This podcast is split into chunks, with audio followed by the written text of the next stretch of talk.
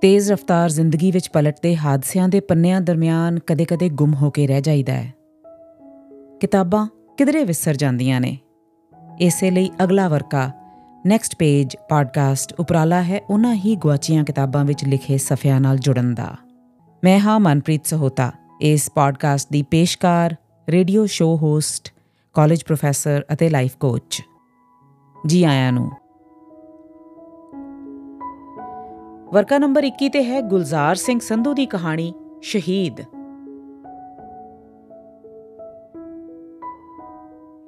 ਭਾਰਤ, ਹਿੰਦੁਸਤਾਨ ਤੇ ਪਾਕਿਸਤਾਨ ਦੋ ਭਾਗਾਂ ਵਿੱਚ ਵੰਡਿਆ ਗਿਆ ਸੀ।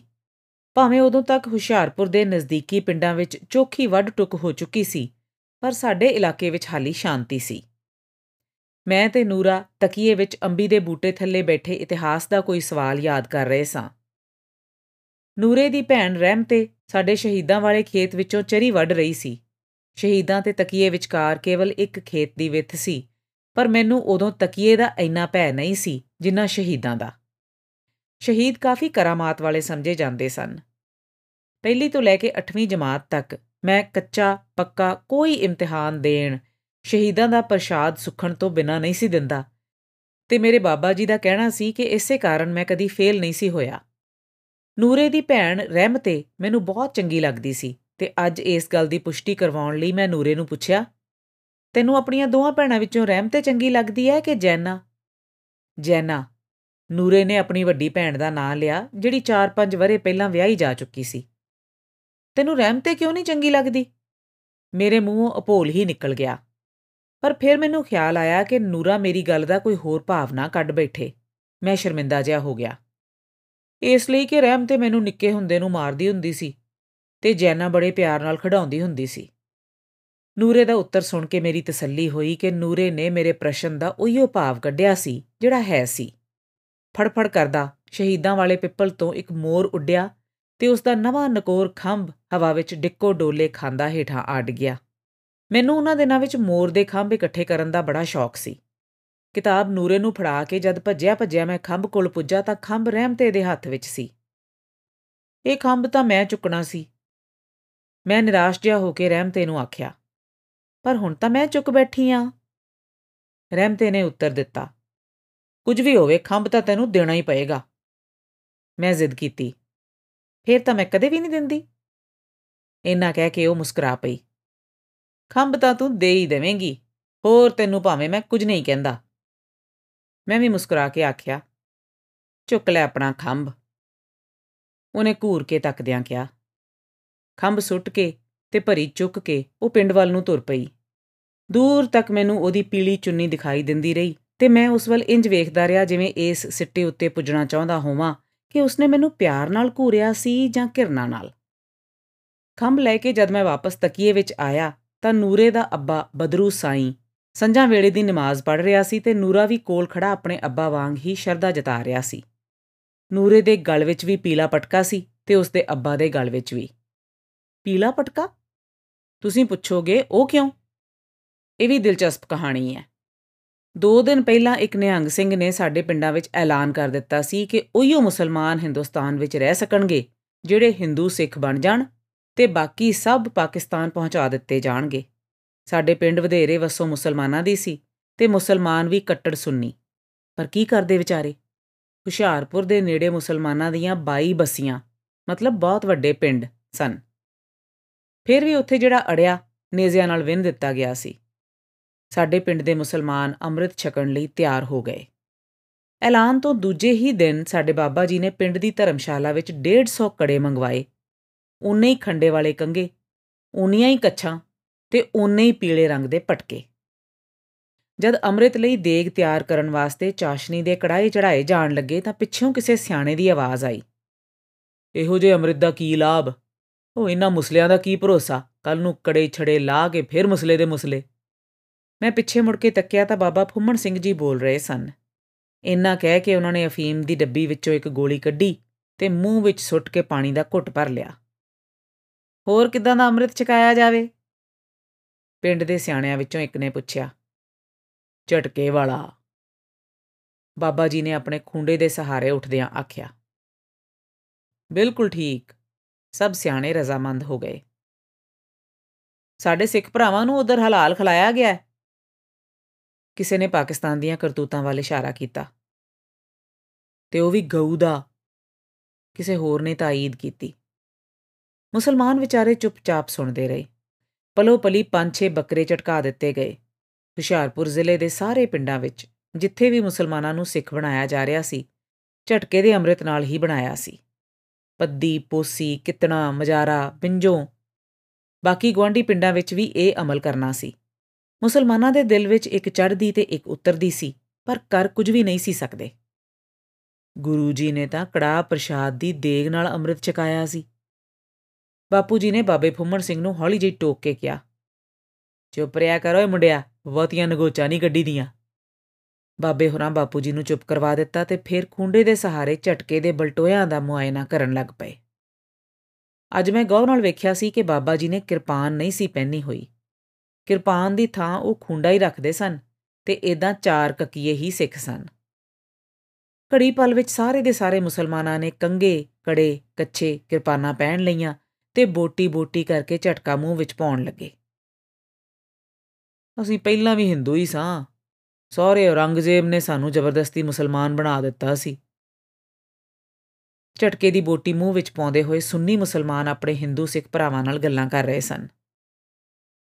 ਬਾਬਾ ਫੁੰਮਣ ਸਿੰਘ ਤੇ ਹੋਰ ਸਿਆਣੇ ਵੀ ਆਪਣੀ ਸਰਦਾਰੀ ਠਾਠ ਵਿੱਚ ਬੈਠ ਕਦੀ ਅਫੀਮ ਤੇ ਕਦੀ ਝਟਕੇ ਦੀ ਬੋਟੀ ਮੂੰਹ ਵਿੱਚ ਪਾ ਲੈਂਦੇ। ਬਾਪੂ ਜੀ, ਆਪਣੇ ਆਪ ਨੂੰ ਆਮ ਜੱਟਾਂ ਨਾਲੋਂ ਵੱਖਰਿਆ ਕੇ ਪਿੰਡ ਦੇ ਬਾਕੀ ਬੰਦਿਆਂ ਨੂੰ ਆਪਣੇ ਸੰਧੂ ਹੋਣ ਦੀ ਵਿਸ਼ੇਸ਼ਤਾ ਸਮਝਾ ਰਹੇ ਸਨ। ਮਹਾਰਾਜੇ ਪਟਿਆਲੇ ਦਾ ਗੋਤ ਸਿੱਧੂ ਹੈ ਤੇ ਸਿੱਧੂ ਸੰਧੂ ਇੱਕ ਬਰਾਬਰ ਹੀ ਹੁੰਦੇ ਨੇ। ਇੰਨੀ ਗੱਲ ਹੈ ਜ਼ਰਾ ਕਿ ਸਾਡੀ ਜਗੀਰ ਨਾਲ ਅਫੀਮ ਡੋਡੇ ਚੱਲਦੇ ਨੇ ਤੇ ਮਹਾਰਾਜੇ ਦਾ ਸ਼ਾਹੀ ਠਾਠ ਵੀ ਕਾਇਮ ਹੈ। ਸਿੱਖੀ ਵਿੱਚ ਉਹ ਵੀ ਪੱਕਾ ਤੇ ਅਸੀਂ ਵੀ। ਜੇ ਅਸੀਂ ਨਾ ਹੁੰਦੇ, ਤੁਸੀਂ ਮੁਸਲਿਆਂ ਦਾ ਕੀ ਵਿਗਾੜ ਸਕਦੇ ਸੀ? ਉਹਨਾਂ ਨੇ ਤੁਹਾਡੇ ਕੋਲੋਂ ਅੰਮ੍ਰਿਤ ਨਹੀਂ ਸੀ ਛਕਣਾ। ਸਾਰੇ ਮੁਸਲਮਾਨਾਂ ਨੇ ਅੰਮ੍ਰਿਤ ਛਕ ਲਿਆ। ਕੇਵਲ ਥੋੜੇ ਜਿਹੇ ਘਰ ਜਿਨ੍ਹਾਂ ਨੇ ਪਾਕਿਸਤਾਨ ਜਾਣ ਦਾ ਫੈਸਲਾ ਦੇ ਦਿੱਤਾ ਸੀ, ਰਹਿ ਗਏ ਸਨ। ਨੂਰੇ ਦੇ ਪਰਿਵਾਰ ਵਿੱਚੋਂ ਵੀ ਉੱਥੇ ਕੋਈ ਹਾਜ਼ਰ ਨਹੀਂ ਸੀ। ਨੂਰੇ ਹੋਰਾਂ ਨੇ ਨਹੀਂ ਅੰਮ੍ਰਿਤ ਛਕਣਾ? ਮੈਂ ਬਾਪੂ ਜੀ ਨੂੰ ਪੁੱਛਿਆ। ਰੌਲਾ ਨਹੀਂ ਪਾਈਦਾ ਮੱਲ? ਮੈਂ ਕੰਗੇ ਕੜੇ ਉਹਨਾਂ ਦੇ ਘਰ ਪਹੁੰਚਾ ਦਿੱਤੇ ਨੇ ਤੇ ਉਹਨਾਂ ਨੇ ਪਹਿਨ ਵੀ ਲਏ ਨੇ। ਨੂਰੇ ਦਾ ਅੱਬਾ ਸਾਈਂ ਲੋਕ ਹੈ। ਉਹ ਝਟਕਾ ਖਾਣ ਤੋਂ ਕਤਰਾਉਂਦਾ ਹੈ। ਖੈਰ, ਮੈਂ ਆਪੇ ਨਿਪਟ ਲਵਾਂਗਾ। ਵਿਚਾਰਾ ਬੜਾ ਮਾਣ ਕਰਦਾ ਆਪਣਾ। ਤੈਨੂੰ ਪਹਿਲੀਆਂ 6 ਜਮਾਤਾਂ ਨੂਰੇ ਦੇ ਨਾਲ ਹੀ ਤਾਂ ਪਾਸ ਕਰਵਾਤੀਆਂ ਸੀ। ਤੇਰੇ ਹਾਣ ਦੇ ਹਾਲੀ ਚੌਥੀ ਵਿੱਚ ਧੱਕੇ ਖਾਂਦੇ ਫਿਰਦੇ ਨੇ ਤੇ ਤੂੰ ਸੁੱਖ ਨਾਲ 8ਵੀਂ ਵਿੱਚ ਹੈ। ਇਹ ਸਭ ਬਦਰੂ ਸਾਈਂ ਦੀਆਂ ਮਿਹਰਬਾਨੀਆਂ ਨੇ। ਬਾਪੂ ਜੀ ਨੇ ਸਾਰੀ ਗੱਲ ਮੇਰੇ ਕੰਨ ਵਿੱਚ ਹੀ ਸਮਝਾ ਦਿੱਤੀ ਤੇ ਆਪ ਆਪਣੇ ਕੰਮ ਵਿੱਚ ਮਗਨ ਹੋ ਗਏ। ਜਦ ਬਾਪੂ ਜੀ ਤੋਂ ਬਦਰੂ ਸਾਈਂ ਦੇ ਅੰਮ੍ਰਿਤ ਛਕਣ ਸੰਬੰਧੀ ਪੁੱਛਿਆ ਗਿਆ ਤਾਂ ਬਾਪੂ ਜੀ ਨੇ ਇੱਧਰ-ਉੱਧਰ ਦੀਆਂ ਕਈ ਗੱਲਾਂ ਜੋੜ ਕੇ ਪਿੰਡ ਦੀ ਪੰਚਾਇਤ ਨੂੰ ਯਕੀਨ ਦਿਵਾਇਆ ਕਿ ਬਦਰੂ ਸਾਈਂ ਨੇ ਉਹਨਾਂ ਦੇ ਸਾਹਮਣੇ ਝਟਕੇ ਦੀ ਬੋਟੀ ਮੂੰਹ ਵਿੱਚ ਪਾਈ ਸੀ। ਤੇ ਫਿਰ ਵੀ ਜਦ ਬਾਬਾ ਜੀ ਨੇ ਉਹਨਾਂ ਦੀ ਨੀਅਤ ਤੇ ਸ਼ੱਕ ਕੀਤਾ, ਤੇ ਬਾਪੂ ਜੀ ਨੂੰ ਝੂਠੀ ਸੌਂ ਖਾ ਕੇ ਯਕੀਨ ਕਰਵਾਉਣਾ ਪਿਆ ਸੀ। ਇਸ ਤਰ੍ਹਾਂ ਬਦਰੂ ਸਾਈਂ ਦਾ ਸਾਰਾ ਪਰਿਵਾਰ ਅੰਮ੍ਰਿਤਧਾਰੀ ਹੋ ਗਿਆ ਸੀ। ਇਸ ਵਿੱਚ ਝੂਠ ਵੀ ਕੀ ਸੀ? ਅੱਜ ਜਦ ਮੈਂ ਸ਼ਹੀਦਾਂ ਵਾਲੇ ਪਿੱਪਲ ਕੋਲ ਰਹਿਮਤੇ ਤੋਂ ਖੰਭ ਮੰਗਿਆ ਸੀ, ਤਾਂ ਉਹਦੀ ਬਾਹ ਵਿੱਚ ਲੋਹੇ ਦਾ ਕੜਾ ਸੀ ਤੇ ਸਿਰ ਉੱਤੇ ਪੀਲੀ ਚੁੰਨੀ। ਇਹ ਗੱਲ ਵੱਖਰੀ ਹੈ ਕਿ ਪੀਲੀ ਚੁੰਨੀ ਨੇ ਰਹਿਮਤੇ ਦੇ ਹੁਸਨ ਦੀ ਆਬ ਨਹੀਂ ਸੀ ਛੱਡੀ। ਉਹਦੇ ਗੋਰੇ ਰੰਗ ਨੂੰ ਕਾਲੀ ਚੁੰਨੀ ਫੱਬਦੀ ਸੀ। ਬਦਰੂ ਸਾਈਂ ਜਦ ਨਮਾਜ਼ ਪੜ੍ਹ ਰਿਹਾ ਸੀ ਤਾਂ ਉਸ ਦੇ ਹੱਥ ਵਿੱਚ ਕੜੇ ਤੋਂ ਇਲਾਵਾ ਉਹਦੇ ਗਲ ਵਿੱਚ ਪੀਲਾ ਪਟਕਾ ਸੀ ਤੇ ਨੂਰੇ ਦੇ ਗਲ ਵਿੱਚ ਵੀ। ਹੁਣ ਉਹ ਨਮਾਜ਼ ਨਾ ਵੀ ਪੜ੍ਹਦੇ, ਜੇ ਕੋਈ ਹੋਰ ਉਹਨਾਂ ਨੂੰ ਵੇਖਦਾ ਹੁੰਦਾ। ਇਸ ਵੇਲੇ ਤਾਂ ਉਹਨਾਂ ਕੋਲ ਕੇਵਲ ਮੈਂ ਸਾਂ, ਨੂਰੇ ਦਾ ਹਮਜਮਾਤੀ ਤੇ ਬਦਰੂ ਸਾਈਂ ਦਾ ਪੁਰਾਣਾ ਵਿਦਿਆਰਥੀ। ਉਹ ਵਿਦਿਆਰਥੀ ਜਿਸ ਨੂੰ ਸਬਕ ਭੁੱਲਣ ਤੇ ਵੀ ਬਦਰੂ ਸਾਈਂ ਨੇ ਕਦੀ ਨਹੀਂ ਸੀ ਮਾਰਿਆ, ਤੇ ਸਾਈਂ ਵੀ ਉਹ ਜਿਹੜਾ ਮਾਰਨ ਲੱਗਿਆ ਨੂਰੇ ਨਾਲ ਵੀ ਲਿਹਾਜ਼ ਨਹੀਂ ਸੀ ਕਰਦਾ। ਜੇ ਕਦੀ ਨੂਰਾ ਇਹਦਾ ਕਾਰਨ ਵੀ ਪੁੱਛਦਾ ਤਾਂ ਉਹ ਦਲੀਲ ਦਿੰਦਾ। ਇਹ ਤੇ ਵਿਚਾਰਾ ਮਾਪਿਆਂ ਦੇ ਘਰ ਦਾ ਇਕੱਲਾ ਪੁੱਤਰ ਹੈ। ਤੁਹਾਡਾ ਕੀ ਹੈ ਤੁਸੀਂ ਤੇ ਪੰਜ ਹੋ। ਇੱਕ ਅੱਧੇ ਨੂੰ ਕੁਝ ਹੋ ਵੀ ਜਾਵੇ ਤੇ ਕੁਝ ਨਹੀਂ ਵਿਗੜਦਾ। ਤੇ ਇੰਨਾ ਕਹਿ ਕੇ ਸਾਈਂ ਇੱਕ ਚਪੇੜ ਨੂਰੇ ਦੇ ਹੋਰ ਜੜ ਦਿੰਦਾ।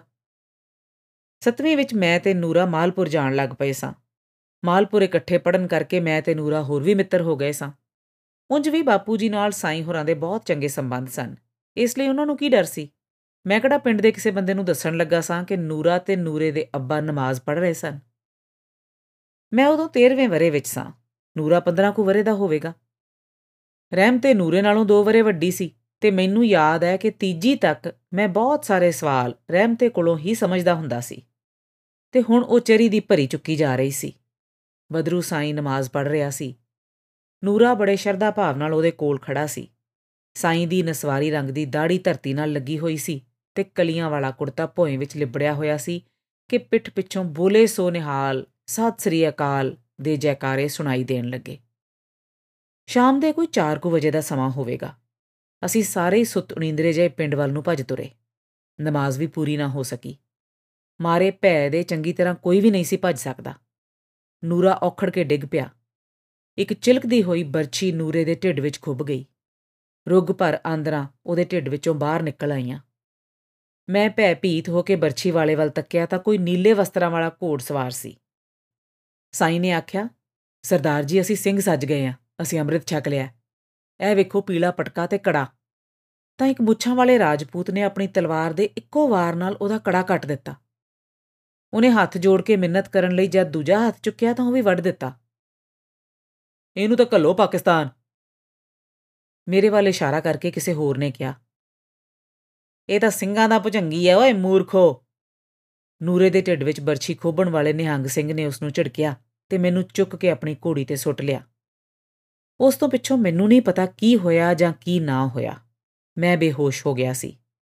ਦੂਜੇ ਦਿਨ ਜਦ ਮੈਨੂੰ ਹੋਸ਼ ਆਈ ਤਾਂ ਮੈਂ ਆਪਣੇ ਘਰ ਦੇ ਬਰਾਂਡੇ ਵਿੱਚ ਪਿਆ ਸੀ। ਮੇਰੀ ਮਾਂ ਦੀਆਂ ਅੱਖਾਂ ਰੋ-ਰੋ ਕੇ ਲਾਲ ਹੋ ਚੁੱਕੀਆਂ ਸਨ। ਬਸ, ਬਚ ਗਿਆ ਹੁਣ। ਫਿਕਰ ਨਾ ਕਰੋ। ਡਰ ਨਾਲ ਸਹਿਮ ਗਿਆ ਸੀ। ਹਾਲੀ ਜਵਾਕ ਹੀ ਤੇ ਹੈ ਵਿਚਾਰਾ। ਅੰਦਰੋਂ ਆਵਾਜ਼ ਆਈ। ਮੈਂ ਬੋਲ ਪਛਾਣਿਆ ਤਾਂ ਬਾਬਾ ਜੀ ਦਾ ਸੀ। ਭਾਣਾ ਵਾਹਿਗੁਰੂ ਦਾ, ਪਰਲੋ ਹੀ ਆ ਗਈ ਸੀ। ਮਾਂ ਨੇ ਹੰਝੂਆਂ ਵਿੱਚੋਂ ਆਖਿਆ ਤੇ ਮੈਨੂੰ ਗੋਦ ਵਿੱਚ ਲੈ ਕੇ ਘੁੱਟਣ ਲੱਗ ਪਈ। ਤੂੰ ਡਰ ਗਿਆ ਸੀ ਪੁੱਤ? ਮੈਂ ਸਦਕੇ ਜਾਵਾਂ ਆਪਣੇ ਪੁੱਤ ਦੇ। ਮਾਂ ਨੇ ਆਖਿਆ ਤੇ ਦੁਪੱਟੇ ਨਾਲ ਆਪਣੇ ਹੰਝੂ ਪੂੰਝ ਕੇ ਮੇਰਾ ਮੂੰਹ ਸਾਫ਼ ਕਰਨ ਲੱਗ ਪਈ। ਸਦਕੇ ਵਾਰੀ ਜਾਇਓ, ਪਹਿਲਾਂ ਸ਼ਹੀਦਾਂ ਦਾ ਪ੍ਰਸ਼ਾਦ ਚੜਾ ਲਓ, ਜਿਨ੍ਹਾਂ ਦੀ ਕਿਰਪਾ ਨਾਲ ਇਹਦੀ ਜਾਨ ਬਖਸ਼ੀ ਹੋਈ ਹੈ ਬਾਬਾ ਜੀ ਨੇ ਡਿਉੜੀ ਵਿੱਚੋਂ ਹੀ ਸਿਆਣੀ ਗੱਲ ਕੀਤੀ। ਬੀਬੀ, ਨੂਰੇ ਦੇ ਢਿੱਡ ਵਿੱਚ ਮੇਰੇ ਸਾਹਮਣੇ ਬਰਛੀ ਵੱਜੀ ਸੀ। ਮੈਂ ਚੇਤਾ ਕਰਕੇ ਮਾਂ ਨੂੰ ਆਖਿਆ, ਤੇ ਰਹਿਮਤੇ ਕਿੱਥੇ ਹੈ ਮੈਂ ਪੁੱਛਿਆ, ਹੁਣ ਮੈਂ ਐਨ ਹੋਸ਼ ਵਿੱਚ ਸਾਂ। ਮਾਂ ਨੇ ਰੋ ਰੋ ਕੇ ਦੱਸਿਆ ਕਿ ਨੂਰੇ ਦੀਆਂ ਭੈਣਾਂ ਜੈਨਾ ਤੇ ਰਹਿਮਤੇ ਨੂੰ ਜਥੇ ਵਾਲੇ ਨਾਲ ਲੈ ਗਏ ਸਨ। ਉਹ ਆਪਣੇ ਨਾਲ ਮੁਸਲਮਾਨਾਂ ਦੀਆਂ ਹੋਰ ਵੀ ਕਈ ਮੁਟਿਆਰਾਂ ਚੁੱਕ ਕੇ ਲੈ ਗਏ ਸਨ। ਸਾਈਂ ਦੇ ਦੋਵੇਂ ਹੱਥ ਤੇ ਇੱਕ ਲੱਤ ਵੱਢੀ ਗਈ ਸੀ। ਨੂਰੇ ਦੀ ਉੱਥੇ ਹੀ ਜਾਨ ਨਿਕਲ ਗਈ ਸੀ। ਸਾਡੇ ਪਿੰਡ ਦੇ 21 ਮੁਸਲਮਾਨ ਵੱਢ ਦਿੱਤੇ ਸਨ। ਜਿਹੜਾ ਵੀ ਪੀਲੇ ਪਟਕੇ, ਕੜੇ ਜਾਂ ਨਵੇਂ ਕੱਛੇ ਵਾਲਾ ਵਿਖਾਈ ਦਿੱਤਾ, ਨਹੀਂ ਸੀ ਛੱਡਿਆ। ਗੱਲਾਂ ਕਰ ਰਹੀ ਮੇਰੀ ਮਾਂ ਦੀਆਂ ਅੱਖਾਂ ਪਥਰਾਉਂਦੀਆਂ ਜਾ ਰਹੀਆਂ ਸਨ। ਸ਼ਾਮ ਨੂੰ ਜਦ ਅਸੀਂ ਸ਼ਹੀਦੀ ਪ੍ਰਸ਼ਾਦ ਚੜਾਉਣ ਚੱਲੇ ਤਾਂ ਸਾਰਿਆਂ ਦੇ ਚਿਹਰੇ ਤੇ ਇੱਕ ਦਹਿਸ਼ਤ ਜਿਹੀ ਛਾਈ ਹੋਈ ਸੀ। ਬਾਬਾ ਜੀ ਨੂੰ ਕੁਝ ਵੀ ਨਹੀਂ ਸੀ ਸੁੱਝ ਰਿਹਾ। ਕਿਸੇ ਨੇ ਦੱਸਿਆ ਕਿ ਬਾਬਾ ਜੀ ਦਾ ਪੋਸੀ ਵਾਲਾ ਲੰਗੋਟੀਆ ਮਿੱਤਰ ਕਨਸ਼ਾਮ ਦਾਸ ਆਪਣੇ ਕਿਸੇ ਮੁਸਲਮਾਨ ਸਾਥੀ ਨੂੰ ਪੀਲਾ ਪਟਕਾ ਦੇਣ ਚੱਲਿਆ ਸੀ। ਉਹਨੂੰ ਮੁਸਲਮਾਨ ਸਮਝ ਕੇ ਉਹਦੇ ਵਿੱਚ ਛੁਰਾ ਖੋਬ ਦਿੱਤਾ ਸੀ। ਉਹਨਾਂ ਕੋਲ ਇੰਨੀ ਵੇਲ ਹੀ ਕਿੱਥੇ ਸੀ ਕਿ ਪੂਰਨ ਪੁੱਛਗਿੱਛ ਕਰਦੇ। ਉਹਨਾਂ ਨੇ ਸਾਡੇ ਪਿੰਡ ਤੋਂ ਅਗਲੇ ਪਿੰਡ ਵਿੱਚ ਵੀ ਲੁੱਟਮਾਰ ਕਰਨੀ ਸੀ। ਸੁੰਨੀ ਵਰਗੇ ਨਿੱਕੇ ਜਿਹੇ ਪਿੰਡ ਵਿੱਚੋਂ 5-600 ਬੰਦਿਆਂ ਦੇ ਜਥੇ ਜੋਗਾ ਧਨ ਮਾਲ ਕਿਵੇਂ ਪ੍ਰਾਪਤ ਹੋ ਸਕਦਾ ਹੈ? ਬਾਬਾ ਜੀ ਨੂੰ ਕਨਸ਼ਾਮ ਦਾਸ ਦੀ ਮੌਤ ਦਾ ਐਡਾ ਸਦਮਾ ਸੀ ਕਿ ਸ਼ਹੀਦੀ ਪਹੁੰਚ ਕੇ ਅਰਦਾਸ ਕਰਦਿਆਂ ਵੀ ਉਹਨਾਂ ਦੇ ਕਦਮ ਡੋਲ ਰਹੇ ਸਨ। ਮਰਨੇ ਨੂੰ ਤਾਂ ਕਨਸ਼ਾਮ ਦਾਸ ਨੇ ਵੀ ਇੱਕ ਦਿਨ ਮਰਨਾ ਹੀ ਸੀ। ਬਾਬਾ ਜੀ ਨੇ ਆਪ ਵੀ ਕਿਹੜਾ ਬੈਠੇ ਰਹਿਣਾ ਸੀ। ਕਨਸ਼ਾਮ ਦਾਸ ਤਾਂ ਭਲਾ ਧੋਖੇ ਨਾਲ ਮਾਰਿਆ ਗਿਆ ਸੀ, ਪਰ ਉਹ ਕਿਹੜਾ ਬਚ ਰਹੇ ਸਨ, ਜਿਨ੍ਹਾਂ ਨੇ ਅੰਮ੍ਰਿਤ ਛਕਣ ਤੋਂ ਦੋ ਕੁ ਦਿਨ ਪਿੱਛੋਂ ਹੀ ਗੱਲ-ਗੱਲ ਉੱਤੇ ਤੋਬਾ ਤੋਬਾ ਜਾਂ ਅੱਲਾ ਅੱਲਾ ਦੀ ਥਾਂ ਵਾਹਿਗੁਰੂ ਵਾਹਿਗੁਰੂ ਤੇ ਰਾਮ ਰਾਮ ਕਹਿਣਾ ਸਿੱਖ ਲਿਆ ਸੀ ਤੇ ਕੰਗੇ ਕੜੇ ਤੇ ਪਟਕੇ ਪਹਿਨ ਲਏ ਸਨ। ਇਸ ਦੇ ਉਲਟ ਉਹ ਮੁਸਲਮਾਨ ਜਥੇ ਵਾਲਿਆਂ ਦੀ ਨਜ਼ਰ ਨਹੀਂ ਚੜ ਸਕੇ ਜਿਨ੍ਹਾਂ ਨੇ ਪਿੰਡ ਛੱਡ ਕੇ ਪਾਕਿਸਤਾਨ ਜਾਣਾ ਤਾਂ ਪ੍ਰਵਾਨ ਕਰ ਲਿਆ ਸੀ, ਪਰ ਹਿੰਦੂ ਬਣਨਾ ਪ੍ਰਵਾਨ ਨਹੀਂ ਸੀ ਕੀਤਾ। ਪੀਲੇ ਪਟਕੇ ਜਾਂ ਨਵੇਂ ਕੱਛੇ ਵੀ ਨਹੀਂ ਸਨ ਪਹਿਨੇ। ਚਾਰ ਸਾਹਿਬਜ਼ਾਦੇ, ਪੰਜ ਪਿਆਰੇ ਤੇ 40 ਮੁਕਤੇ ਦੀ ਅਰਦਾਸ ਕਰਦਿਆਂ ਬਾਬਾ ਜੀ ਦੀ ਆਵਾਜ਼ ਨੂੰ ਪਤਾ ਨਹੀਂ ਕੀ ਹੁੰਦਾ ਜਾ ਰਿਹਾ ਸੀ।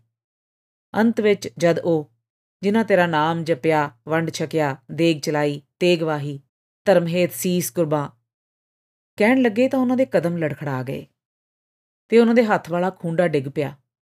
ਬਾਕੀ ਅਰਦਾਸ ਬਾਪੂ ਜੀ ਨੇ ਹੀ ਸਮਾਪਤ ਕੀਤੀ।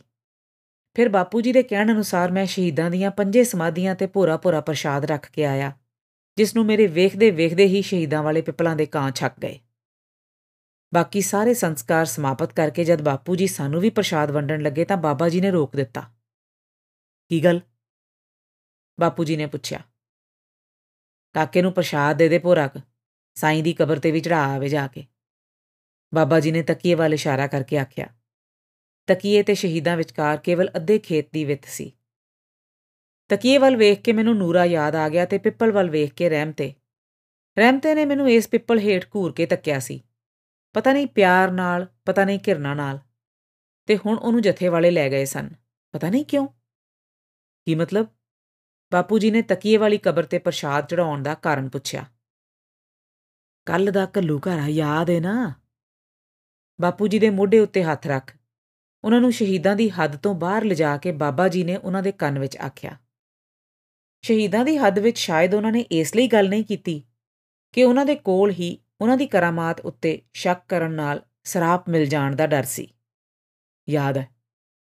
ਬਾਪੂ ਜੀ ਨੇ ਉੱਤਰ ਦਿੱਤਾ। ਜਿਨ੍ਹਾਂ ਨੇ ਅੰਮ੍ਰਿਤ ਛਕਿਆ ਸੀ, ਉਹ ਮਾਰੇ ਗਏ ਨਾ? ਬਾਬਾ ਜੀ ਨੇ ਸਵਾਲ ਕੀਤਾ। ਬਾਪੂ ਜੀ ਨੇ ਹਾਂ ਵਿੱਚ ਸਿਰ ਹਿਲਾਇਆ। ਜਿਹੜੇ ਸਾਈਂ ਦੀ ਕਬਰ ਨੂੰ ਪੂਜਦੇ ਰਹੇ, ਉਹ ਬਚ ਰਹੇ ਨੇ ਕਿ ਨਹੀਂ? ਇਨਾ ਕਹਿ ਕੇ ਬਾਬਾ ਜੀ ਚੁੱਪ ਹੋ ਗਏ। ਮੈਂ ਸਮਝਿਆ ਨਹੀਂ। ਬਾਪੂ ਜੀ ਨੇ ਮੁੜ ਆਖਿਆ। ਨਹੀਂ, ਸਮਝਿਆ ਤਾਂ ਨਾ ਸਮਝ। ਬਾਬਾ ਜੀ ਨੇ ਖਿੱਚ ਕੇ ਆਖਿਆ। ਕੱਲ ਬਾਰੇ ਕੌਣ ਜਾਣਦਾ? ਸਮਾਧੀਆਂ ਦੀ ਥਾਂ ਕਬਰਾਂ ਵਲੀ ਨਿਕਲ ਆਈਆਂ, ਫੇਰ ਇਹ ਗੱਲ ਬਾਬਾ ਜੀ ਨੇ ਬਹੁਤ ਹੌਲੀ ਬਾਪੂ ਜੀ ਦੇ ਕੰਨ ਵਿੱਚ ਕਹੀ ਤਾਂ ਕਿ ਸ਼ਹੀਦ ਨਾ ਸੁਣ ਲੈਣ। ਮੈਂ ਭੱਜ ਕੇ ਸਾਈਂ ਦੀ ਕਬਰ ਤੇ ਪ੍ਰਸ਼ਾਦ ਰੱਖ ਆਇਆ ਤੇ ਬਾਪੂ ਜੀ ਨੇ ਵੀ ਕੋਈ ਇਤਰਾਜ਼ ਨਾ ਕੀਤਾ। ਪਤਾ ਨਹੀਂ ਉਹਨਾਂ ਨੂੰ ਬਾਬਾ ਜੀ ਦੀ ਗੱਲ ਸਮਝ ਪਈ ਸੀ ਕਿ ਨਹੀਂ।